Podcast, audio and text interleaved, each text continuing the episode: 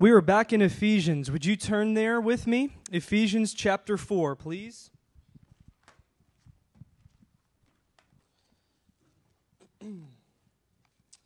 All right. Well, good to see everyone. Well, as I said earlier, fall is starting to trick us and tempt us as if it is in the air. And so we are back at it after a summer series called Our Church. We're back in the book of Ephesians. And so, what we've done, if you took the book of Ephesians and just chopped it right down the middle, you'd find that chapters 1 to 3 are really the kind of big picture, beautiful, mysterious, or even we could say the theology portion. And then if you looked at the other side, chapters 4 to 6, you'd find that it's really more of the okay, now what?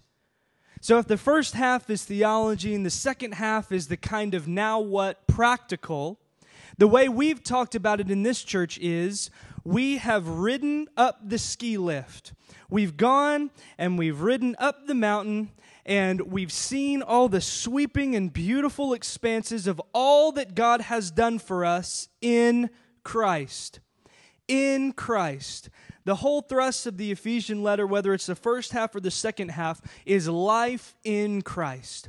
So as we go up the ski lift, we see we're blessed in Christ with every spiritual blessing. We see that grace has made us alive in Christ, even though we were dead we see that, the, that in Christ, the wall of hostility between Jew and Gentile or anyone has been brought down. It's divided. In God's house that He's building together, there are no walls within it, even though we've put up walls in our day. We see all of these big, beautiful, sweeping views in life in Christ. And then we see now, after this spring, we had gotten through just the first bit of chapter 4 we are now poised at the top of the mountain, ready to ski down the backside and say, That's all nice, but now, how does all of that big, beautiful stuff work out in our lives and specifically in our life together as the church? We've ridden up the ski lift. Now we're headed down the backside of the mountain. So, tonight, our focus as we look at this unity that God has given us in Christ, we see now how to walk in that. And the way we're going to see tonight is Christ has given us two things, okay? The first thing he's given us, each individual, a gift. You have gotten a gift. Now, it may not be wrapped up as beautifully as this gift here on the pew is tonight, but it was given to you. It was given to you when you crossed over from death and into life in Christ. And we see that Christ gives each individual a gift. Then we see the second thing at the end of our passage worked out in a lot of verses in a long sentence that Paul gives us. Each church has been given a gift, and that gift is the leaders within the church. And both the individual gift that we've all received and the leaders and the things that God has given His church, both of those gifts exist for this purpose to build up His church, to grow His church into maturity. Because as we've seen previously on our ski lift ride up the mountain, the church is God's dwelling place. The church is Christ's body. We are alive in Christ individually, yes, but we are alive in Christ corporately as the visible witness to the world of Jesus. So tonight's focus Christ has taken it upon himself to gift us these things so that we don't run around like a sick, unhealthy, ridiculous parody of the body that Christ has called us to. That's the so what tonight. I think about my girls. I think about a three and a half year old and a one and a half year old, and they are obsessed with being big girls. Emma has big girl everything. She has to have a big girl bowl. She has to have a big girl spoon. She has to have big girl clothes. And Amy and I joke that we're not just raising one three and a half year old and Emma, we're actually raising two three and a half year olds because Nora has determined that even at a year and a half, as she's looking at us so earnestly and talking, if we had a decoder and translator, she would be saying, I am way too big for that. She says that when we try to put her in a high chair. She has boycotted high chairs because she wants to sit in big girl seats. She wants to do everything her big sister does. And when we're talking tonight about maturity, and we're talking about how Christ has given us these things to build up the church, there is a difference between growth and maturity. And that I want to keep in mind as we explore these gifts that God has given us. Growth, especially physically, happens whether we want it to or not. It's called aging, and that's tough for a lot of us. Unless you're big girls like Emma and Nora, or like their daddy in junior high who could not wait for his voice to change because he sang soprano pretty, pretty, pretty long time. but Lord willing, Physical growth happens, but maturity has to be lived into. And Christ is about maturity that we participate with him in the gifts he's given us. So here's what we're after in verse 7. Here's the gifts that he gives us individually to be lived into, grown into, because he wants us to be a healthy body and visible witness of the unseen Christ to the world. Look at verse 7. But to each one of us, grace has been given as Christ has apportioned it.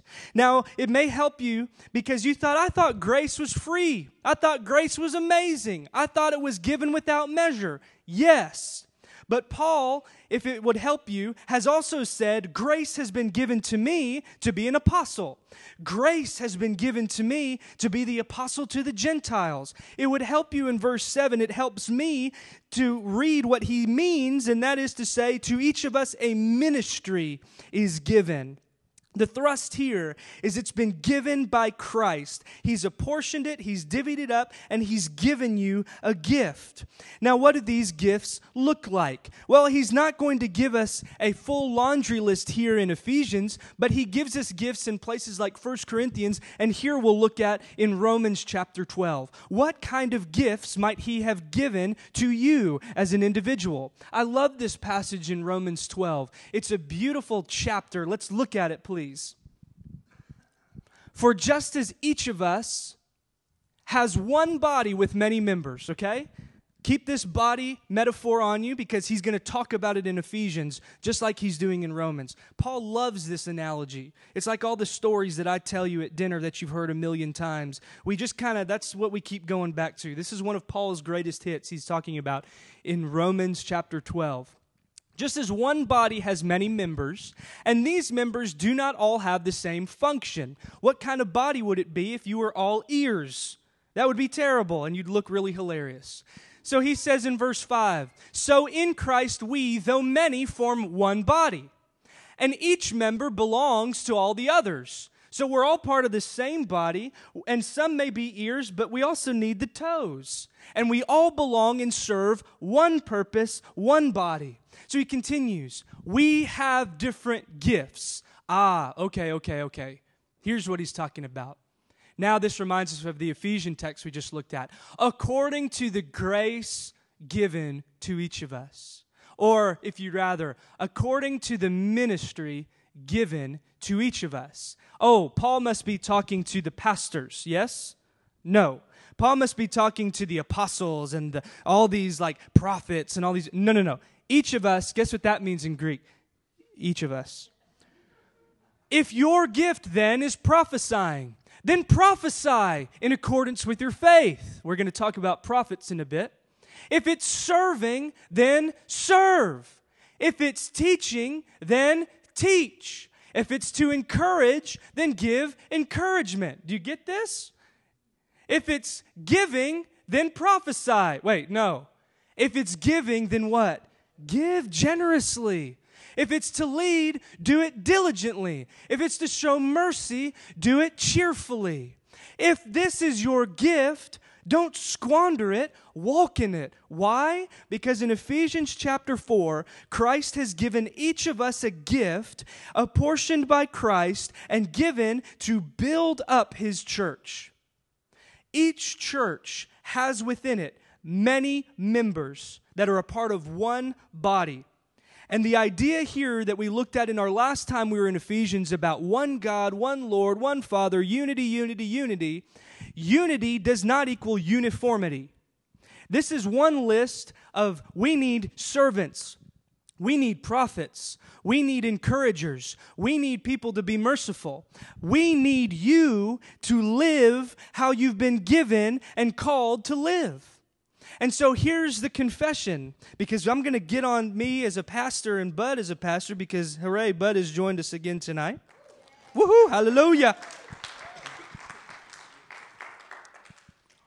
The pastors need to confess that the church needs you.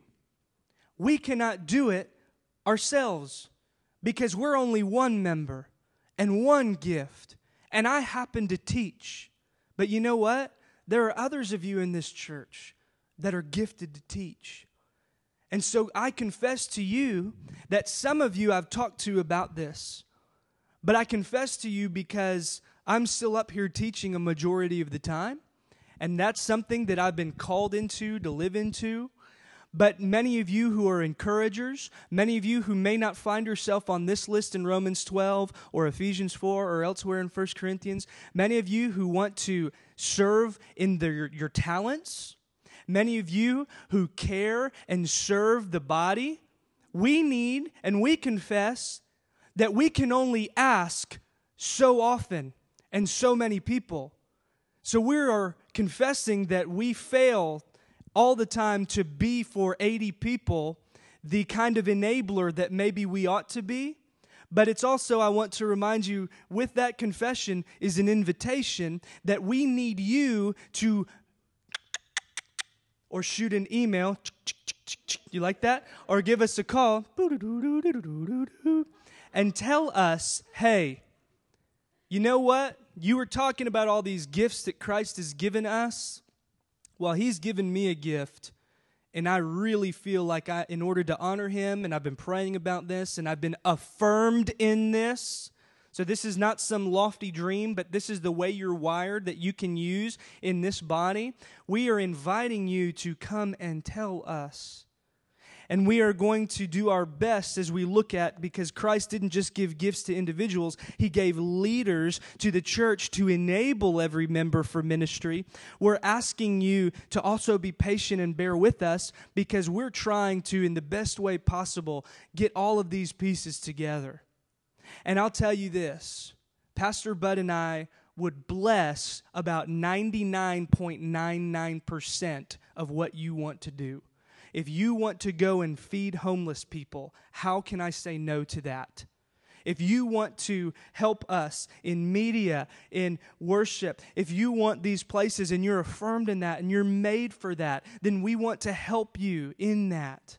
We want to bless it, 99.9% of it. Now, watch this. There's another tier. It's the um, staffing it, if you want to say if you want to do Austin Street and do all this, we want to help enable more people to go and join them. And we will do that for a, maybe a fewer a few fewer things. But then there's this third tier, we may even fund less. So it may be a good thing to go and ask us for a bunch of money to go do a great kingdom work, but that's something where we need to pray and discern together and say, well, we may even fund even less. But I want to tell you how Bud and I just kind of peel back the curtain, uh, approach all this is please come talk to us and tell us because we can't read your mind and we can only really see some of these gifts that come to the surface. But we're confessing that we fail many times, but we're inviting you to talk to us and we're also going to tell you that we'll bless almost all of it, we'll staff a lot of it, and we may even help fund it if this is something that God's given you to work out in a body. Have I talked too much about this?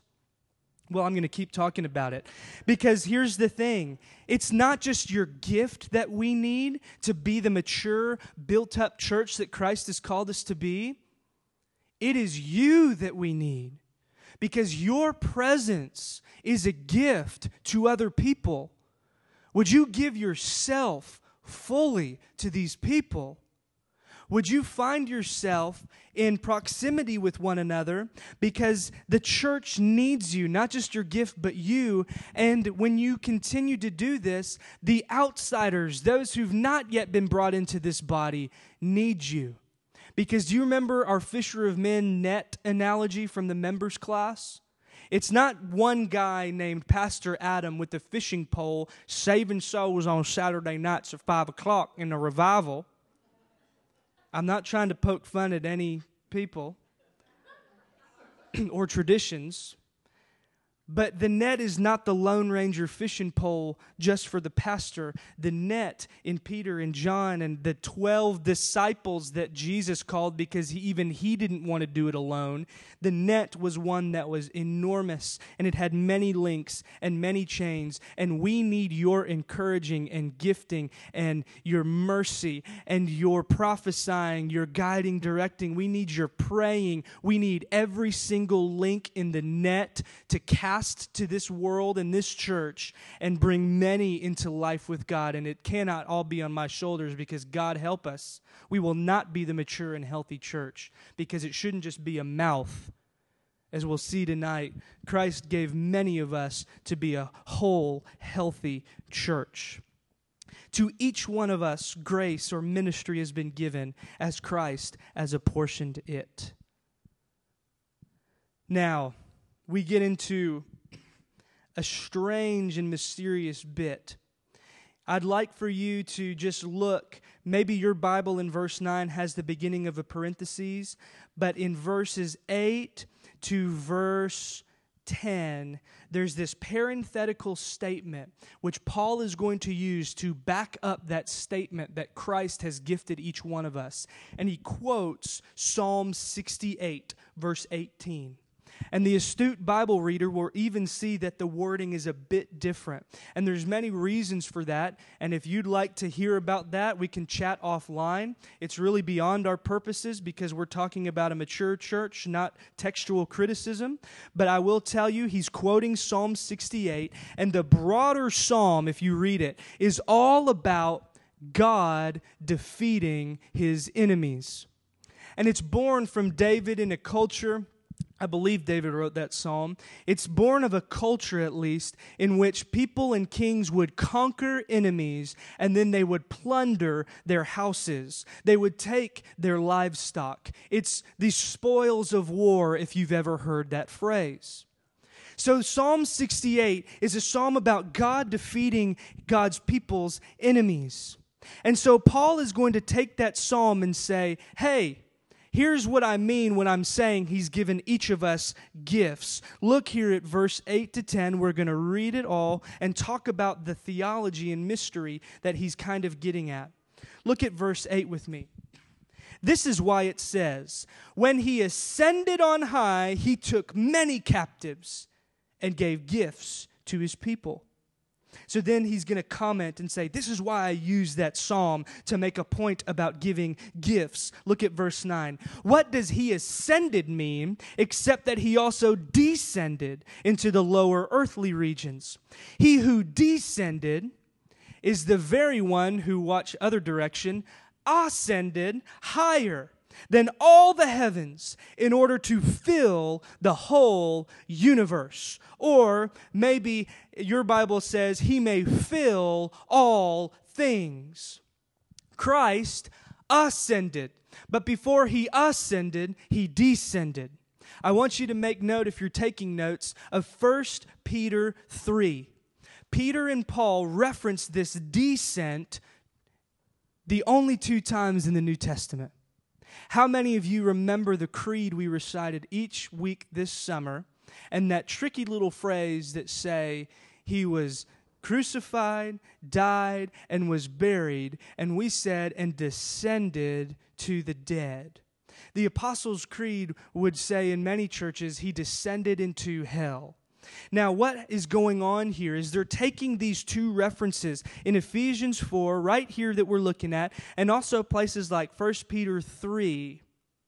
And maybe even you could make a reference to Acts when Peter's referencing Psalm 16 about letting the soul see the underworld. But what's going on is before Christ ascended, he descended, and he descended after he was crucified. When Jesus was crucified, he was buried and put into the ground.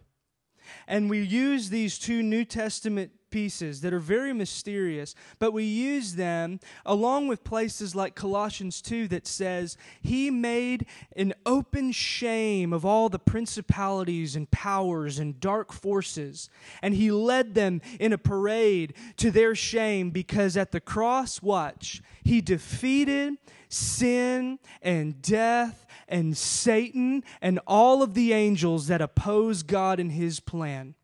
And so is the sense in which, at the crucifixion and in the descent, in the burial, Christ goes to the lower earthly regions. Stay with me.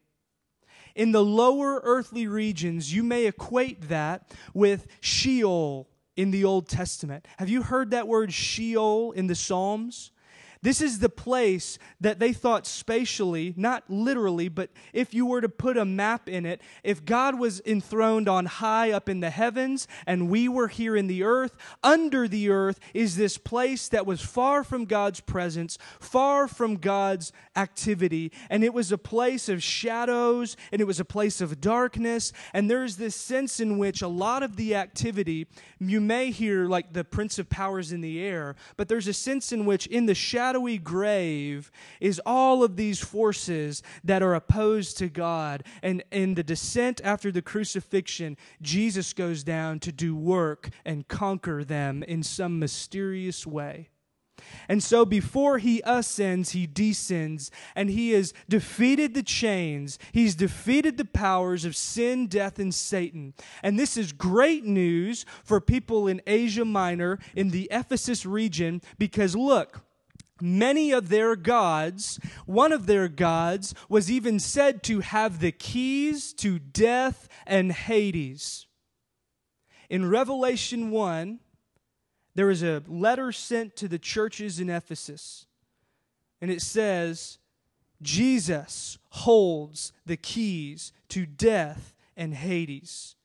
This is great news to the Ephesian Christians, not just because he gave you gifts, but because he is the one that holds the keys of death and Hades. Not all the competing religious gods that are going to come, and as we're going to see later in the text, are drawing the church away asking them to consult and consort with the dead, asking them to be afraid of all the dark demonic powers. If Christ ascended, watch, it's because when he descended, he defeated the powers of sin and death and Satan, and he wrestled the keys away from the enemy, away from darkness, and we need not fear the enemy and his devices. And he will come back at the end of this letter and say, by the way, even though they may still be around, they need not hurt you because you can put on the armor of God, the sword of truth, the belt of righteousness, and all these things to do work. Why? Because you're in Christ. And in Christ, you need not fear death. You need not fear the one who can hurt your body. He will not take your soul. He will not even take your body because Jesus will raise it from the dead and he will lead one day all the forces of darkness and evil. They will stand before the judgment seat of Christ and every knee shall bow, every tongue will confess in Philippians 2, not just with all the saints and sinners, but even those, watch, under the earth this place that has been making war on God and his kingdom. Christ will fill all in all. There is not one stretch of the universe, the cosmos, that you can see or not see in which Christ says, I am Lord. Period. So don't fear. Can Satan and his angels mess with you and affect you? Yes. I don't believe that Satan is behind every rock and we should be afraid of him. And the reason why we sin is because the devil made me do it. But we need not be so silly that this is not some personal, spiritual, and powerful forces opposed to God and his kingdom, keeping us enslaved. I see it in addiction. I see it in mental illness. I see these forces that are still running amok in this world. And even though they're still running amuck, we need to remember the victory over sin and death and Satan and trust that it's been completed in principle and that now in Christ we need not fear them taking our all. And one day Christ will fill all, and every knee shall bow and every tongue confess that Jesus Christ is Lord. We're just living in between. So, Christ ascended because he descended. He took all these captives in the spoils of war, so to speak. And so when he ascends to the throne, the right hand of the Father, just like some ancient king, he's going to divvy out the spoils of war. And what Jesus has given us, as Paul says so many times elsewhere, specifically in this letter in chapter 1, he's given us the Spirit, the seal, and he's given us each grace. So that's a long way around to say, guess what, y'all? You got a spiritual gift. So go Google a spiritual gift assessment and you can find out what it is. I'm not trying to make light of it, but that's what I mean. This is a very mysterious and strange psalm. But the point is this Christ has given us freely, not just a gift, but Himself. And He's even made us His very body. So He wants us to mature, He wants us to be filled with His presence. It is good that Jesus ascended because it'd be really difficult to live in light of the power of a five foot eight Armenian Jewish person. I said Armenian. I meant like a Mediterranean person. Why did I say Armenian? If Jesus was still physically with us, he may be a great example. But because he's raised and ascended, he can fill us and be with us. He can gift us, and he also gives people the church. So let's look at this second section after that parent, parenthetical statement. He's given individuals gifts. Now he's going to give the church gifts. You ready for it? Y'all with me? Yes? Rock and roll. Look at verse uh, 11 with me. So Christ himself gave.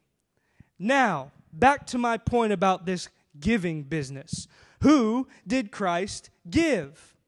Well, he lists off the apostles, the prophets, the evangelists, the pastors and teachers. They're very closely linked together. And why did he give them? Look at verse 12. To equip his people for works of service. God help you, Providence Community Church. You're looking at the gifts. We are here to help and equip and encourage. But there are more people listed here, and I'd just like to briefly look at these other people who've been called and given to the church to help build it up into maturity. And it takes all. So look at the apostles. That's a word for the sent ones, the envoys, witnesses who have seen the risen Jesus and are establishing the church. So they're the gifted ones. They're called and lived out to be apostles. Paul says, I was given grace to be an apostle. And they build up the church. Now, now we don't have many witnesses to the risen Jesus today, do we? But we have people, I think, still that function apostolically. There are people like Peter, Paul, John, or Peter, Paul, and Mary that go around and they bless many churches, yes? There's still this sense that they're building up and establishing the church. The second persons he mentions here are prophets. They're gifted to speak through the Holy Spirit in the name of the Lord to help guide and direct the church. This was so crucial in the early church, especially for Ephesians, because guess what? They did not have the New Testament. So, thus saith the Lord, let's do this. He's calling us on to this. And then the people would listen and say, Thank you, member of this body. Now, because we've been gifted with the Holy Spirit, we shall discern what you have said. And we shall run it through the filter of who Jesus is and what he's taught us through the apostles. And we're going to move forward with it. Would you make note of 1 Corinthians 14 3? There, he lists what these prophets do, and they do it in order to build up the church. Another group that built up the church are the evangelists. Don't think of the reverends with prayer cloths and a sweaty big tent revival, but do think of people who are gifted to announce the good news of Jesus to the world. A good phrase here is gospelers. They go out because that word evangelist is uh, from a root word that was gospel. So they go out in gospel and they announce that Jesus is king and you're invited to submit to him. There are people who are just wired this way. Do you know these kind of people? The pastor of the church that I grew up in would be the guy that would talk about Jesus from floor four and down the elevator to floor one, you would have heard that God loves you. He has a plan for your life. And if you were to die, where would you be? Would you be with Him? And we can pray about it in the lobby because now it's time to go. This man was an evangelist. This man was an evangelist, the greatest evangelist I've ever seen and known. There's one mention of an evangelist in Acts, and that's in chapter 21 with Philip. So then it's not just those, it's also the pastors. These are gifted to care for and guide the local church. There's really not a whole lot of function explained in the New Testament, but we do see in their language of what they're called the shepherds, the overseers, the elders, and especially how Paul talks to the Ephesian elders that we looked at way long ago in our intro in Acts 20 he talks about how they care for the church and keep them free of false teachers. So the pastors would be very keen in this next section we're about to look at to keep the church careful and keep the church away from these false people that would draw them away. The pastors cared for and shepherded the flock. And then they're very closely related to teachers. And so the pastors, teachers, there's a lot of overlap with many of these, but he's given us teachers to contend for truth in the face of competing religious messages. Like I said earlier about the cult of Diana and Artemis and in Ephesians, there's all these other cults and there's all these people in the marketplace asking if you want your fortune read. They're asking for all of this other stuff. Like, is that still happening today? Are there still competing philosophies and religions in this world? It, that's why we do this every week. It's not to shore up your beliefs, but it's to remind you that Jesus is who he says he is. And there are teachers in this church, there are teachers in the church universal that are gifted to say, wait, wait, wait. Does it look like Jesus? Does it sound like Jesus? Does it help us live in light and follow Jesus? If I could whittle down the teachers, if I could whittle down what I try to do, is to try to say Jesus, Jesus, Jesus, Jesus. Okay? These are these people. I just thought you might appreciate we talking about this list because when are we ever going to talk about this again? Not in our Ephesians series, so it's good to look at this now. This is a list of equippers. Look with me again at verse 12. Why do they exist? Because it's a nice career choice where you can make lots of money? Well, it depends if you're in a certain kind of church that will buy you uh, all sorts of things, and you can be on TV and ask for planes and stuff. But it's not just a career choice. These apostles and prophets are called and lived into, and they're given to the church to equip them. But it's not all on them because the people are equipped to what? Works of service, to serve. And it's for all of us pulling together as members of one body so that the body of Christ may be built up. So, what does it look like when we're built up? The end game, the maturation process that takes place when we work and serve and are equipped together is that we will all reach unity in the faith and in the knowledge of the Son of God and what? Become mature, attaining to the whole measure of the fullness of Christ. We were told that Christ fills all, He's gifted all, He's gifted the church. And this language here is when we are all in Christ, serving one another, serving in the name of Jesus to others. It's as if we stand up, and some of the language here, and maybe in your Bible, says we're built up into the perfect man. And that's a strange way of saying basically you're standing up into all the fullness that God has called you to be. Let me tell you that my heart's desire is that our church would be all that God has called us to be. Let me tell you that the desire of your pastors and leaders and so many of us in this church is when we see Jesus face to face, we'll be like the NBA players who just said after the I left it all on the court. That we would leave nothing, that we would be all that God has called us to be. And that's something that takes work. It doesn't happen. Maturity is worked out as we strive to maintain our unity. Because look back if you've got your Bible or phone. Look back at the beginning of chapter 4. We're told that we have all this one faith, one all this. And in verse 3 of chapter 4, make every effort to keep the unity of the Spirit. Unity is not something we attain, unity is something we maintain. So when we're standing up and maturing, we look like a church that is united in the faith and knowledge of who Jesus is. Now, you and I may have a different view of some of the extracurricular matters of our faith. Guess what? I have a different view than my Catholic family. But you know what we agree on? Three words Jesus is Lord. And I think at the end of the day, when we see Jesus face to face, when we stand before Him, we can line everybody up and the Methodist and the Baptist and the Pentecostal and the Catholic. They can all sit down, and if Jesus were to ask each one of them, Why should you come in to the kingdom that has been prepared in advance before the foundation of the world for you, my people? And I think each one down the list, regardless of their denomination, if they say, You are Lord and you're all I've got, I tried, I failed, but I said, You know what? Your grace is enough.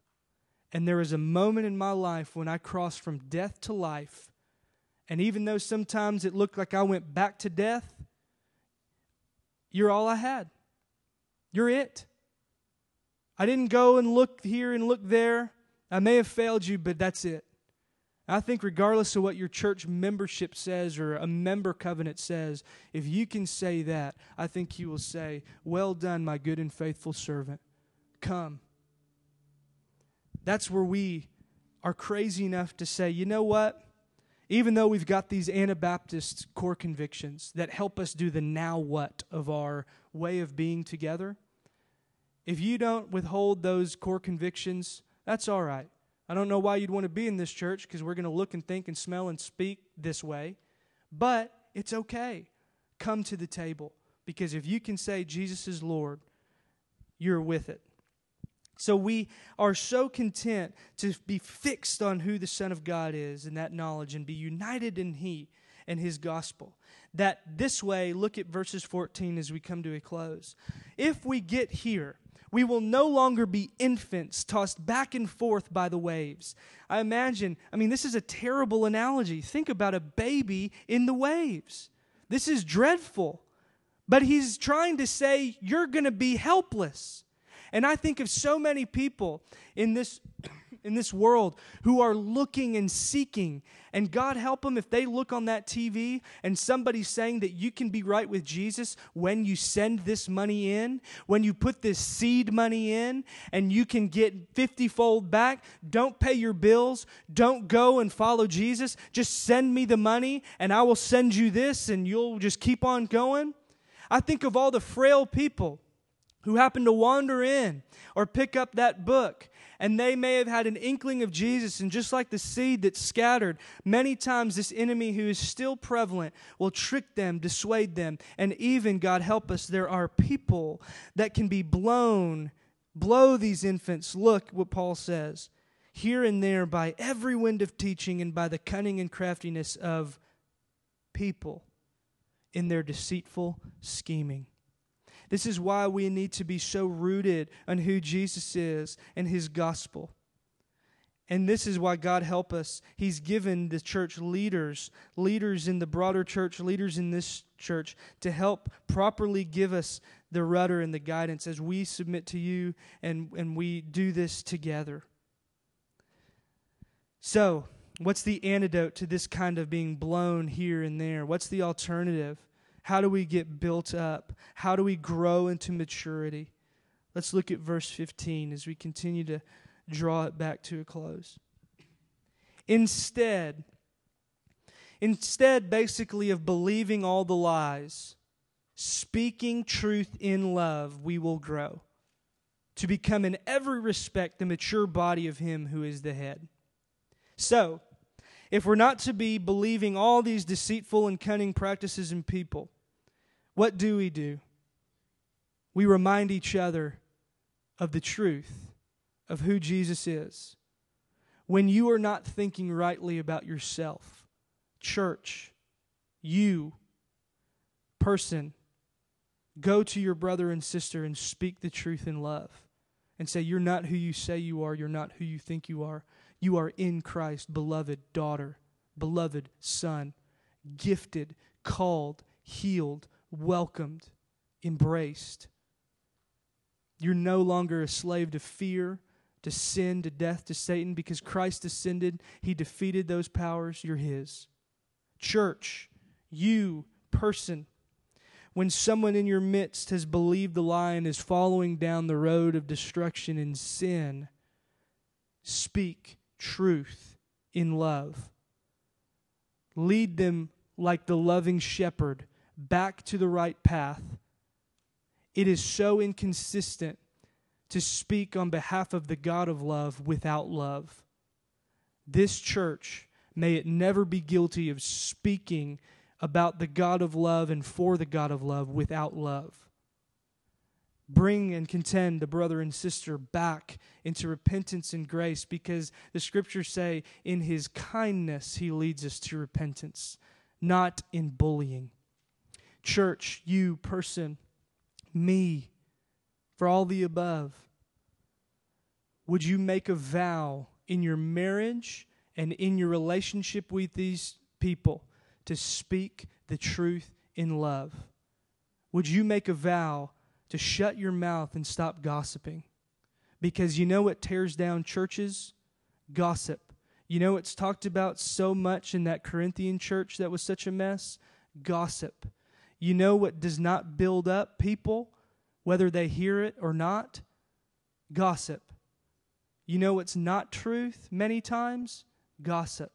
And if it is truth, to speak the truth in love is to go to a brother or sister, like Jesus says in Matthew, and say, hey, we need to talk about this. Speaking truth in love is going to the person because you love them and you are in Christ and they are in Christ and we are a part of his body that is supposed to be mature, not immature. Because you know it's immature. No offense, but I remember middle schoolers at the locker. That is immaturity. But we're called to be a church that stands up to the full measure of who we've called to be in Christ. Would we make a vow to speak truth in love to one another, to correct those wrong ways of thinking, those wrong ways of acting, and the wrong way of tearing down one another? But God doesn't do it all for us. we participate with Him. We're called to speak the truth in love, and then we will grow to become, in every respect, the mature body of Him who is the head, the head that fills us and fuels us, just like a brain. That is Christ, who fills all in all. Now, here's where we participate with Him, our head. Look at verse 16. From him, the whole body, joined and held together by every supporting ligament, every ligament doing work, every ligament serving, loving, encouraging, giving, teaching, grows and builds itself up in love. We have inherited a system where we say, well, that's Christ in me. Oh boy, I didn't do a good thing. And we've so lost the beautiful balance of how God works in our lives. God saves you when you are dead. There's nothing you could do there. But as someone who's been saved and is alive, He is inviting you always to choose life. He's inviting you always to place yourself before Him and work out this salvation because God does not steamroll you into a saint. God invites you and calls you to be formed more and more into the image of Christ in the long obedience. And yes, I'm here to tell you, it takes work to take up your cross and follow Jesus.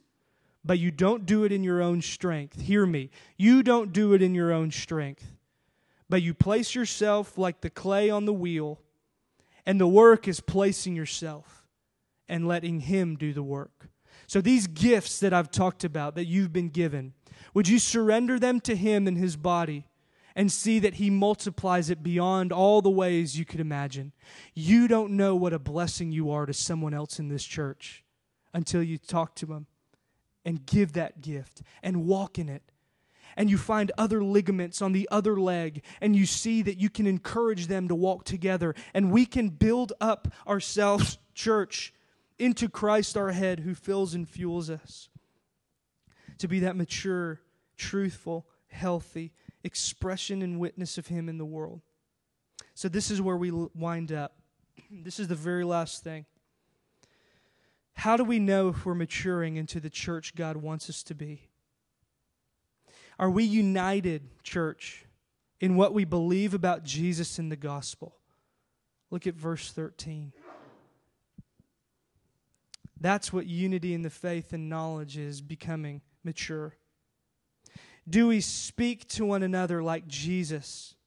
Because here's the thing it's not just what you say, church. It's not just what would Jesus do, it's how would Jesus do it. I find myself getting very frustrated sometimes. And before I meet with people or before I'm, I'm talking to my wife, I have to sit down and chill out and separate and say, God, grant me the serenity to accept the things I can't control and help me, give me strength in this moment, not be a total doofus. Help me relate to others like you and not just go scorched earth because I'm mad about something. Please guard my words, guard my tongue. It's not just what we say, it's how we say it. Number three, are we supporting one another? That's in verse 16 there too. We grow and support and build itself up as each part does its work, which leads us to the fourth bit. Are you using your gift? Are you doing work? And if you're not, see earlier where I said, please talk to me. Please talk to Bud and I we will, we will try our best to equip this church. And finally, are you building in love? Are you seeing each person as someone who's in Christ? When you look at these sad sack, beautiful people, no offense to you, when you look around this room like we're going to do in just a moment, do you see Jesus in them? Do you see the image of God cultivating and forming them? Into the people, mature people that God's called them to be.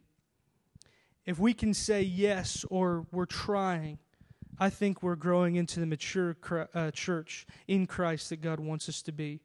Because our goal is not just to grow in number, because physical growth just happens sometimes, yes? But our goal is to mature into the fully formed, healthy body of Christ with everyone together as we follow Jesus together.